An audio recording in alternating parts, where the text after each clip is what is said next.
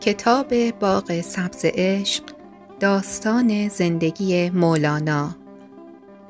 نویسنده زهرا غریبیان لواسانی، گوینده سهیلا فخر. قسمت سیوم، شمس دین را بیاب. مولانا بر پلکان چوبی خانه قدم گذاشت. سحرگاه بود و ماه مهمان شبانه آسمان بر خانه مرد خدا میتابید. برخاست تا وضوعی تازه بگیرد. وضوع طهارت ظاهر نبود. وضوع روشنایی آب بود که روح سپید او را روشن‌تر می‌کرد. روح زیبای او به دریاچه‌ای می‌ماند که از پرتو خورشید بدرخشد. اما تنها زیبا نبود. پر از مرواریدهای درشت و کمیاب بود و شمس الدین او را از وجود این همه گوهر باخبر کرد. صبح به زودی فرا رسید. صبحی که خبر از رویش کنگرهای سبز و بیرون زدن قارچ‌ها پس از باران شبانه می‌داد. صبحی که اما با صبح‌های دیگر یک فرق مهم داشت. صدای پای آن کس که مولانا را بیقرار می‌کرد و هر صبح به سلام او می‌آمد، آن روز شنیده نمی‌شد. ساعتی از شب گذشته بود که مولانا را خبر کردند که شمس از قونیه رفته است، آن هم بدون هیچ خبری که به عزیزترین یارش بدهد. و مولانا به یک باره در کوهساران اندوه سرگردان شد. در میان آسمانی که از غروب میبارید بدون سرپناه ماند. خبر آنچنان ناگهانی بود که کافی بود مرد بزرگ را از درون تکه تکه کند.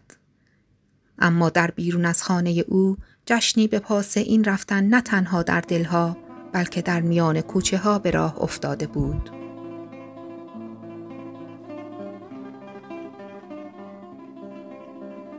خداوندگار قونیه در حالی که از درون میسوخت، اما صورتش و پوست دستانش به سردی برف بود.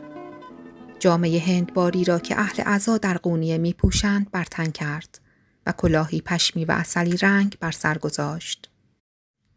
انوار خورشید صبح بر اتاق میتابید و رقص نور اتاق را پر کرده بود. نسیمی از در نیمه باز اتاق وارد شد. رباب را به موی وادار کرد و دل مولانا همراه با ناله رباب در آن روز بهاری به سوی سما پرکشید. برخاست و در زیر سقف بلند آن اتاق به چرخ درآمد. زیلوی نیمدار فرشی از گلهای بهشت شد. سقف چوبی اتاق ساز موسیقی شد و با او همسرایی کرد و دیوار جان گرفته از سماع او صندوق کاهگلیش را گشود تا از میان آن شعری زیبا بیابد. این هر سه روزها محرم رازهای او با شمس بودند. نوای رباب مولانا آسمان را شکافت. گویی صدای الهی بود که از صخره‌های آسمان بالا می رفت. تنها و در خلوت اتاق می چرخید.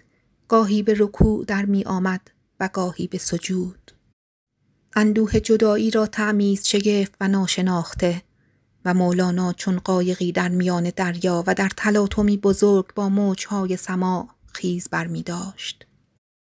درختان باغ از پشت پنجره سرک می کشیدند و دزدانه می خواستند بدانند در آن اتاق چه می گذرد. و گلهایی که در شکاف سنگهای ایوان روییده بودند قد می کشیدند تا راز این قوقای صبحگاهی را بیابند. اتاق سرشار از صدای رباب بود و پنجره خفته ساعتها بود که از خواب بیدار شده بود.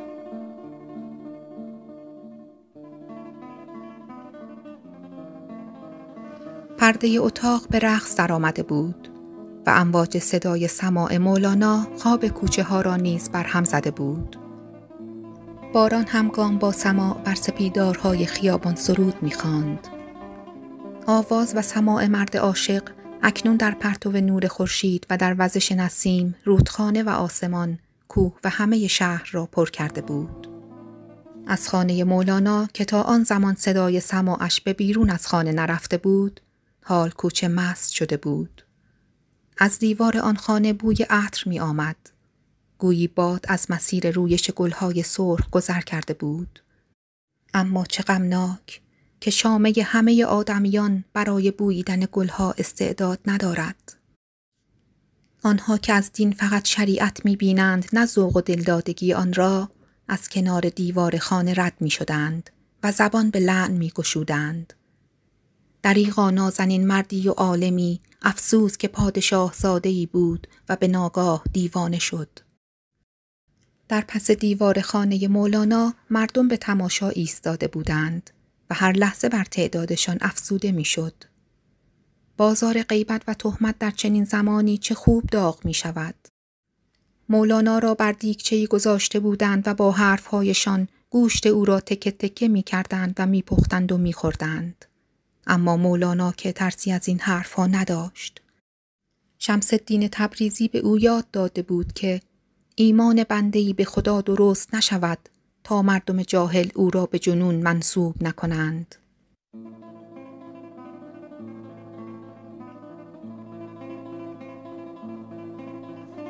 اهل خانه مولانا سراسیمه مانده بودند چه کنند. کراخاتون بعد از رفتن شمس سکوت کرده بود، چرا که نمیدانست چه کند. هم خوشحال بود و هم ناراحت. رفتن شمس آرزوی او بود، اما شوهرش آنچنان در غم فرو رفته بود که حاضر بود روزها مولانا را نبیند اما شمس برگردد و باز خداوندگار شاد باشد. کراخاتون به سمت اتاق سلطان ولد دوید. بهاءالدین پسرم کاری بکن، پدرت دارد از دست می رود. بیشتر از این نمی توانم او را در این حال ببینم. سلطان ولد که با آمدن کراخاتون کنار در آمده بود زیر لب زمزمه کرد: نجوا و آه ماهیان از دریا نیز به گوش می رسد. آنان نیز به بدرقه شمس آمده اند و اشک می ریزند. بزرگ مردی چراغ تابناک زندگیش را از دست داده است.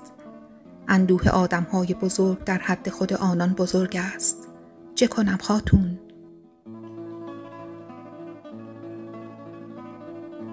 تو به مولانا و شمس بیش از همه نزدیکی. به نزد شمس الدین برو و او را برگردان و به پدر بگو که به دنبال او می روی. بهاءالدین که خود نیز بی‌تاب پدر بود به سمت اتاق مولانا دوید. از رواق گذشت و وارد راهرویی شد که به اتاق پدر ختم می‌شد. صدای آواز مولانا جان بهاءالدین را به شب‌های سماع کشاند. آن لحظه ها که دور تا دور چراغ می‌نشستند و آیه‌ای از قرآن مدهوششان می‌کرد و به وجد می‌آمدند و سماع می‌کردند. و یاد شمس افتاد که همواره کنار پنجره می نشست و از آنجا به آنان می نگریست. آنچنانی که گویی با نیروهای ناپیدا در نهان آشنا بود. شمس الدین ژرف بود، آنقدر که شناختن او میسر نبود. مولانا حق داشت که چنین بی‌تاب رفتن او باشد. مولانا موی آشفته با ردای هندباری لاغرتر از پیش به نظر می رسید. پسر دست بر شانه پدر نهاد. لرزشی جثه نحیف مولانا را لرزاند. سلطان ولد رو به پدر کرد: رود بزرگ تند و سرکش عازم دمشق است. او را در آنجا میابم و به سوی شما باز میگردانم. تبسم لطیفی بر لبان مولانا نقش بست. به او بگو از وقتی رفته است خورشید بر فراز برج در غروب است.